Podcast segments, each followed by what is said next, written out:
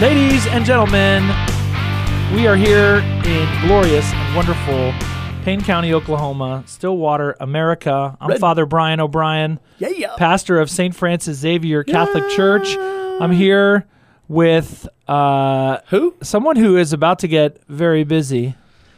And he is Father Kerry Wakulich, and he's the pastor of a bunch of college students. Yes, sir. Who just came back to town. Yes. They're coming back in truckloads and truckloads. There's a lot of traffic. And it's going on move-in day. A lot of boxes. A lot of people bringing junk. There is that they've calculated the space. A lot of small refrigerators. Yes, of a room, and then they doubled that of the stuff they brought with them. Yeah, I grew up in a house, and now I'm going to bring everything from that house to this very small room that I'm sharing with two other people. I'm sure it'll work. It'll all fit. If not, we'll just get a storage unit. I'll just put it in my friend's room, who's rooming with four people in a smaller room than mine. But anyway, school. So this airs on us on Sunday. So if you're not familiar with our show, it's a radio show first and foremost. It's pre-recorded, and it airs on Sunday mornings at 9:30 on Pete 94.3 and AM 780 here in Stillwater. And then it appears magically to your phone, computer, or electronic device on Monday mornings as a podcast. iTunes, Spotify. Google. Anything. Podbean. Or our website. Or we have a website. Yes. Yes. Our website is pastorsofpain.com. That's it. Now, I'll tell you, this is Father Kerry and I don't really have anything to do with it. We have this awesome dude that just So this awesome guy is putting it together for us, and you can go there and kind of find all the archives of all the episodes. And but anyway, if you see like a typo on there or something, you know, it's tell him we didn't make it, but we've authorized it and think it's great. If I've misspelled my name, it wasn't me. Just kidding. If he spells his name Carrie, like girls do. Thanks. Or if you spell my name Bryan, like heretics do, then. Or brain. Yeah, or brain. You know, when I was a kid, my mom, some people don't know this, a lot of people don't know this. When I was little, my mom had a brain operation, brain surgery, and she had this T-shirt, and all it said on it was brain operation. Somebody like got it for her when she was having her brain operation. Anyway, for most of my like childhood, when I was small and learning how to spell, I thought it said Brian operation, and I was so confused by this shirt. So confused, because I was like, why? What do I have to do with an operation? And then I started thinking, well, maybe because she had the brain operation right after I was born. So then I started thinking that her brain operation was somehow my fault. No. And then and my self-esteem has been in the tank ever since. It's just the way it goes. Come on, let me pull you up. But we want to say welcome back, especially to the student body of Oklahoma State University. And colleges throughout the world and who colleges are currently, throughout the country to this and awesome world show. But we mostly just care about the students at Oklahoma State University. How many students go to OSU? The speculation is there's around 23,000. That's a lot. Now that number also includes Oklahoma City. Oh, it does? OSU Tulsa, OSU Okmulgee, OKC, and online.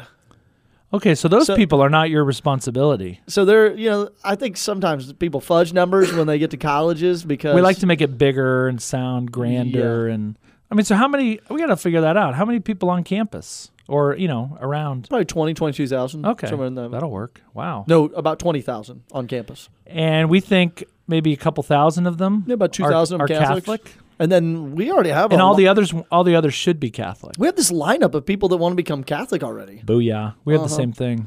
It's very exciting. And so, you know, football season is upon us. Lots of really exciting things happening here in Stillwater. Sean Gleason's doing a great job over there. Yeah, the new offensive coordinator. I'm gonna go bless his house. Really? Next week? Can I go? Next week? I mean, you weren't really invited. Whoa! I can ask him. I'll let you. Father Kerry's just trying to get in on all the cool stuff. I like other people. There's going to be dinner too. What? I think Italian food, maybe. Oh, I don't know. Hello. We'll see. I think habla español con his esposa. Yeah, she was a Spanish teacher. Yeah. So anyway, we're pretty excited. We're glad to be back. I mean, we've been here all along. We never leave. We're like God. We are unchangeable. But the students are back. Stillwater is back at its fever pitch. Hype. But, Father Kerry, despite all that good news, there was some bad news recently. Bad news? Bad news. Tell me more. So, tell me more. There was a survey came out. We're gonna hit this pretty hard. Is this what we're going to do for the next couple weeks? I think so. I think we should. We talked this over. So a survey came out from the Pew Research. PEW? PEW. You can find it at pewresearch.org/ I won't give you all that. But anyway, it was a study. They did a study. They asked Catholics, and Catholics of varying stripes. So they differentiated between Catholics who go to Mass every week, Catholics who go to Mass even more often than that, Catholics who rarely go to Mass, and they asked them about their belief in the Eucharist. Okay. The results were not good. Startling. And so it's not, I mean, not startling in that I think you and I hear this on a regular basis.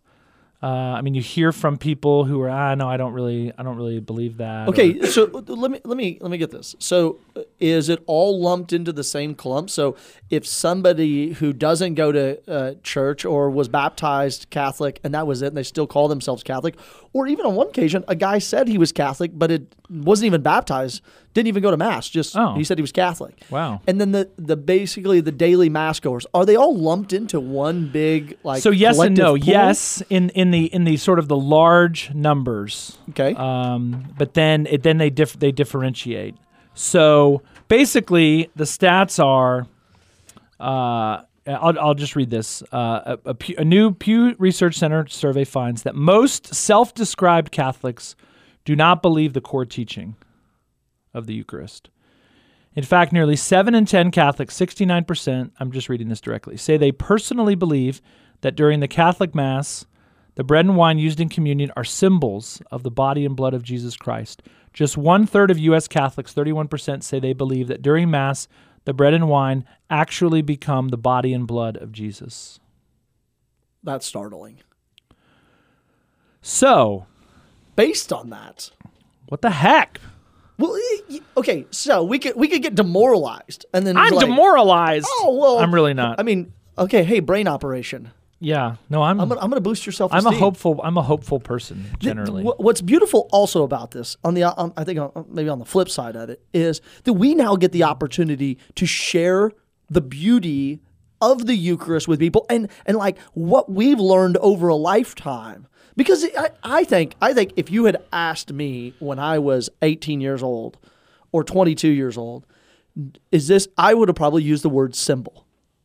I don't know if I would have, because of my faith formation education, I don't know if I would have used the words transubstantiation or body, blood, soul, and divinity, like the language I have now, like the vocabulary. So the Eucharist is the source and the summit of the Christian life. Yeah, I would have never known. Yeah, I was in college when I first heard that. So we now have the opportunity with all these listeners, billions of them, who are even aliens on the outsides of the galaxies who are receiving our message right now. They get to hear about why we have given our lives to the church to bring people Holy Communion. Yeah. Because you didn't, like, when you were teaching at Bishop Kelly, you didn't be like, well, I'm going to give up teaching to be a person who gives out bread and wine every day at Mass. I didn't leave a lucrative job as a satellite engineer to be like, hey. Lucrative in scare quotes. Air quotes. Working as a satellite engineer to be like, okay, every Sunday I'm going to give out bread and wine. No. I just used your voice. No.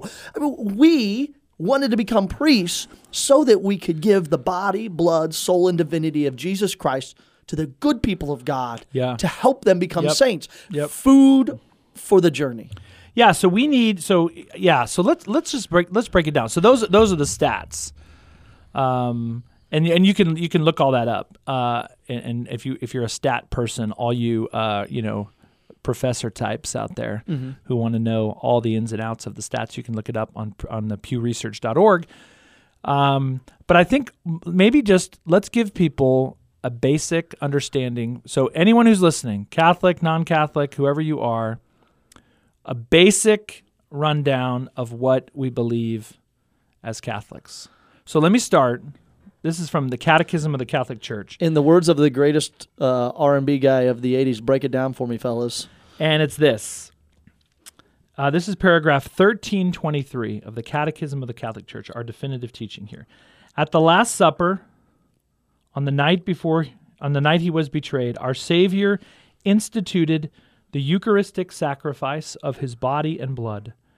This he did in order to perpetuate the sacrifice of the cross throughout the ages until he should come again, and so to entrust to his beloved spouse, the Church, a memorial of his death and resurrection, a sacrament of love, a sign of unity, a bond of charity, a paschal banquet in which Christ is consumed, the mind is filled with grace, and a pledge of future glory is given to us. What number is that again? Paragraph 1323. That's got a lot of stuff in it. There's a lot going on there. There's a lot going on there because at the heart of it, it sounds like it points all the way back to the Old Testament.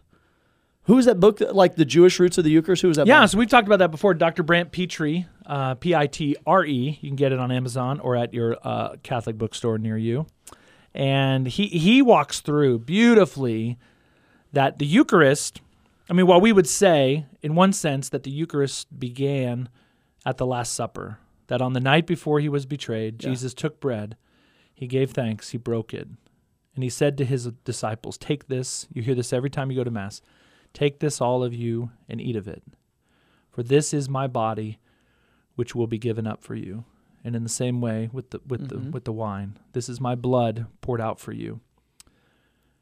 So in that way, the Eucharist started then. We would say that the Last Supper, it was the first Mass. Correct. Jesus, the high priest, surrounded by his priests, his bishops, celebrating the Mass for the first time. And then it began, and then it was done. When Jesus said, "Do this in memory of me," the apostles took that very seriously, as they should have. But even before that, he's already setting us up. And so, I mean, you look at, for example, John chapter 6. Oh, should we get to that?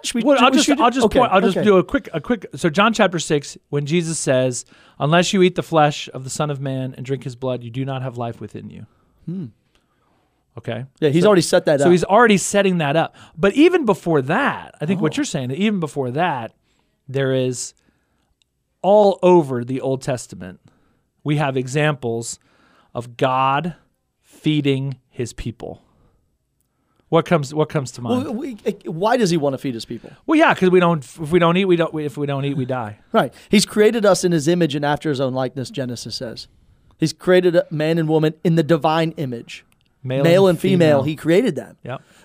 So he wants us to share in his own blessed life. He's giving us his divine life. And now he wants to feed us. He wants to, I think you told me the other day, use the word, he wants to divinize us. Oh, yeah. That God wants us to be like him. Correct. Not in his creative powers or his omnipotence. Right. But in his image and likeness. Yep. And so we have these moments. I think even in Genesis, we see that where God wants us to be like him.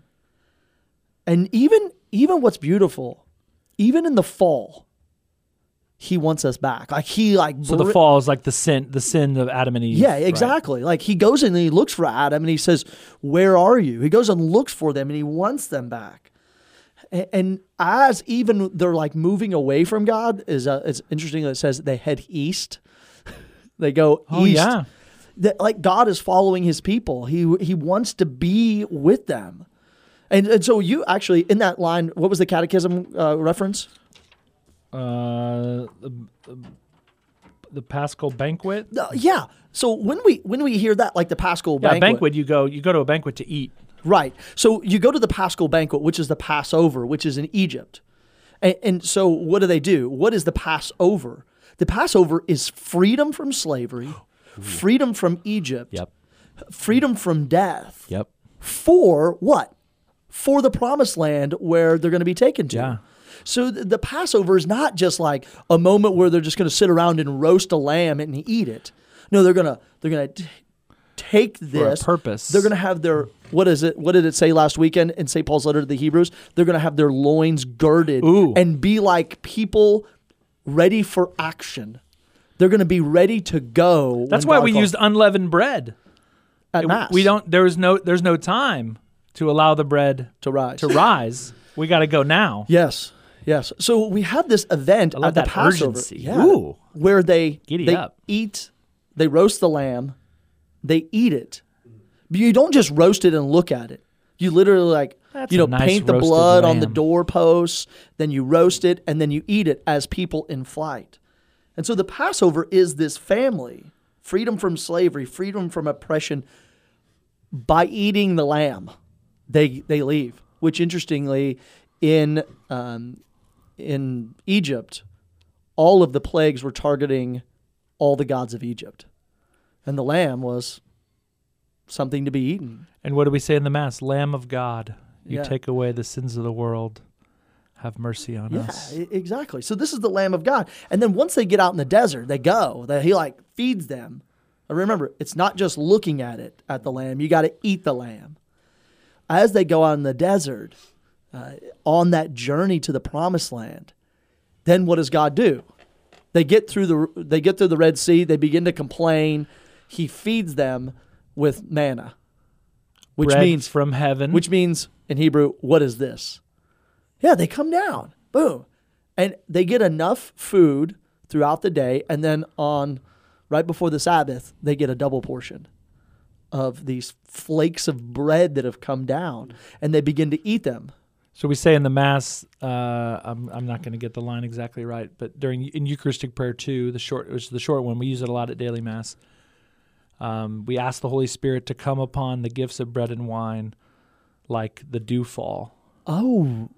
I have never, boom. Yeah. I've never thought about that. So that's when the manna comes to the Israelites as they're hungry, it's like dew on the grass.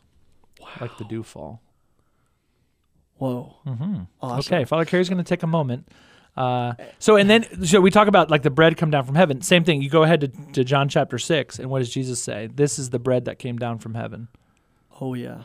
So, all of this sort of Old Testament, New Testament, all of this united. But then we also have, the Israelites being fed with this bread from heaven. But we also have in the Old Testament, we have the high priest Melchizedek and his offerings of what? Oh, bread and wine. Oh, bread and wine, yeah. Bread and wine. And so we find that, that's Genesis 14. And we say it in the Eucharistic Prayer 1, which is kind of that, if you're familiar with the Mass, the long one with all the names in it is Eucharistic Prayer 1, the most ancient of the Eucharistic prayers, and it talks about the high priest, your high priest Melchizedek. And St. Paul will pick that up in his letter to the Hebrews when he says Jesus is the priest of Melchizedek of old. Yep. So all of those are pointing back. Yep. What about David eating the bread of presence? Ooh, tell us about that. What was it when David is fleeing from Saul? And he's given, he's being chased, and he has no food. And so, what does he do? He goes to where? He goes to the bread of presence, and the priest in the temple asks him, "Have your men been celibate?" And he says, "We are out on campaign. Yes, we are celibate." And so then they eat the bread that only the priests are allowed to eat. Which tells you something. There's a lot going on. There's a lot going on there. But it's what is the bread of presence? It's the remembrance of God. It's in there, in the tabernacle. It's on display, the showbread. All right, so this is the Catechism again, 1334. Just sort of summarizing all of this.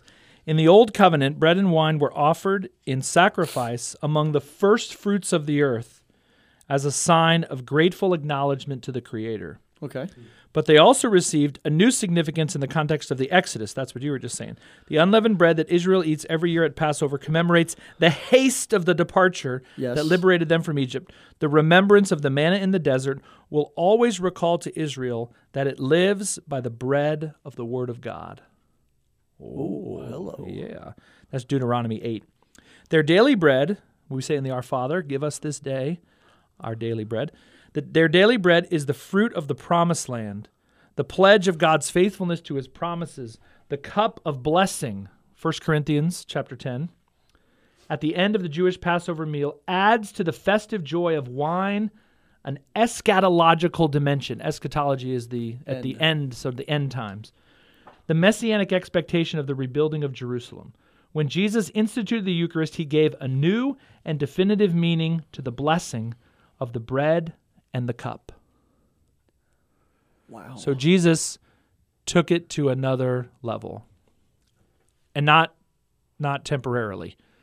He took the bread and wine and all of those images that we know from the Old Testament, Melchizedek, Exodus, David and the showbread.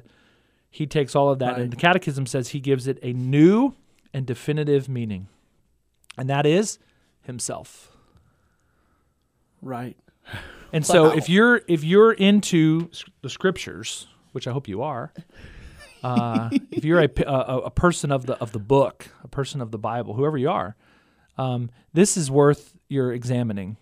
Looking at all of those Old Testament references and seeing how they really are leading us to something greater, and that is Jesus Christ and the institution of the Eucharist. There's something greater than Solomon here. Ooh. Hmm. I want to go back to the Passover. You just said a couple of things, and I just kind of I got some. That was paragraph 1334 of the Catechism. What was the first one? The other one was 1323. Just to bring the two of them together, there's this like two things that are going on in there. One is that the Passover in Judaism. If you were to celebrate it today, like this year at the Passover, the Jewish understanding of the Passover is that you're not in Stillwater, or you're not in London, or you're not in Tel Aviv, or you're not in, I don't know, Johannesburg. You're not in those places. That when you celebrate the Passover, you're actually in Egypt because it's a liberation event. That the Jewish understanding of that liturgy of the Passover is that it encompasses all time. Like when I celebrate the Passover in my house, I am not, in Stillwater. I'm in Egypt. That's why I have to like prepare myself and look like that as I'm sitting at the Passover with my family. And so you made a reference in there about Jesus doing the same thing, that the Mass and the Last Supper is the Passover.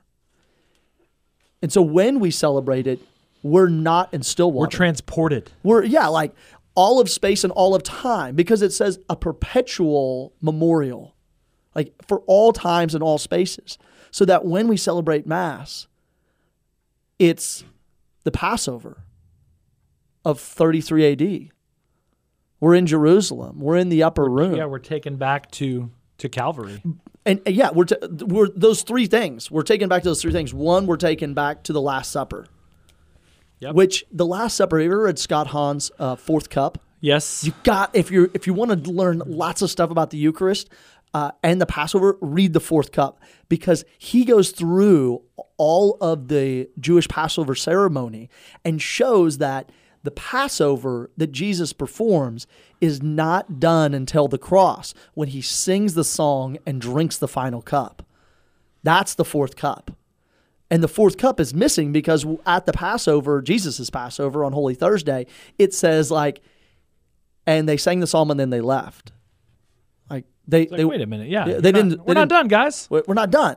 So that there's pieces that seem to be missing, but when you put them all together, as Scott Hahn did in that Fourth Cup, he shows that the psalm and the cup are at the cross. Eloi, Eloi, lama sabachthani. The psalm, Psalm 22. Yeah, of a guy who has great hope and faith that God will rescue him. Why have you forsaken me? That wasn't just Jesus pulling stuff out of the air. He's quoting the Psalms. He's quoting his Jewish roots there on the cross. So when we go to Mass, and Mass is celebrated, it's Holy Thursday, it's Good Friday, his death upon the cross, and it's also the resurrection, because that's what the host is the resurrected body, blood, soul, and divinity, and also crucified Jesus Christ. And that's what the Passover is. It's not just a one and done event, and it's like, okay, well, next time we have the Passover, it's Stillwater, Oklahoma, or it's Tulsa, or it's Saskatchewan. You know, it's like I'm not celebrating my own little event. When the Mass is celebrated, it's a participation in 33 AD. In a one-time event that is perpetuated through the holy sacrifice of the Mass. Yeah, like somebody told me, they said, "Why do you re-crucify Jesus at every Mass?" Come on. Well, it actually he got the theology right, that the Mass is a sacrifice. He got that right. And then when I just gave him the instruction on, well, it's the Passover, and the Passover is one event. So the cross, Holy Thursday, and Jesus' resurrection appear in the church. Like, heaven comes down to us and we go up to them. Yep. Boom, it comes together as one event. So Catechism 1362, the Eucharist is the memorial of Christ's Passover, the making present. Mm-hmm. That's the word, making present. And the sacramental offering of his unique sacrifice, unique being one time, in the liturgy of the church, which is his body. In all the Eucharistic prayers we find, after the words of institution, a prayer called the anamnesis, or memorial, where we are remembering. We're both there and also remembering what happened on the night that he died. Mm. Yes. On the night before he died, I should say. So this is the Catechism again, 1363. It's not merely a recollection of past events, but the proclamation of the mighty works wrought by God for men. So it happened once, and we're making it present again. So to come back to this survey, my guess is, if you're listening to this right now, and even those of you who are lifelong Catholics, a lot of what you have heard, just now from us, you have never heard before. I would agree with that. And that's a problem. That's a problem. And so we can maybe we do a whole show on like who's to blame. But I think there's multiple, and let's talk about it right now. I mean, I think there's multiple points. I mean, I think there's been poor catechesis, check, in the church. There's been bad preaching, check. There has been bad, and I say this like bad. I say bad parenting, but because ultimately parents are the primary educators of their children. Correct. And so it's parents' first responsibility, but also a lot of times those parents have not been well formed themselves. So those are all factors digging into this situation. But I also think it's on individual people. So when somebody, I think when Catholics just simply say, well, nobody taught me that. Okay, I get that. And I think there is some blame to be on guys like you and me, on catechists and teachers and parents. But then there's also a point at which a person becomes an adult, and you take responsibility, and you realize, okay, if I am a Catholic, if I call myself a Catholic, do I know what that means? And there are, no doubt, I mean, you mentioned, we've given you several resources. There are plenty of opportunities for you to go and just read your butt off and listen to talks, listen to YouTube videos, read, learn. And so to say the priests and teachers are all to blame, if you're an adult, you're also to blame. Ooh. And so get with it and learn about the Eucharist. Boom, boom, boom. And stop answering these surveys like we don't know what we're talking about. Yes. All right, that's all we got. But we're gonna pick this up. We're not stopping, because people gotta know. Amen, brother. And so we're going to pick this up in our next episode. You can tune in. But otherwise, we welcome you back to Stillwater. Students especially, glad you're here. And pass the word on about the podcast. Blessings upon you. Peace.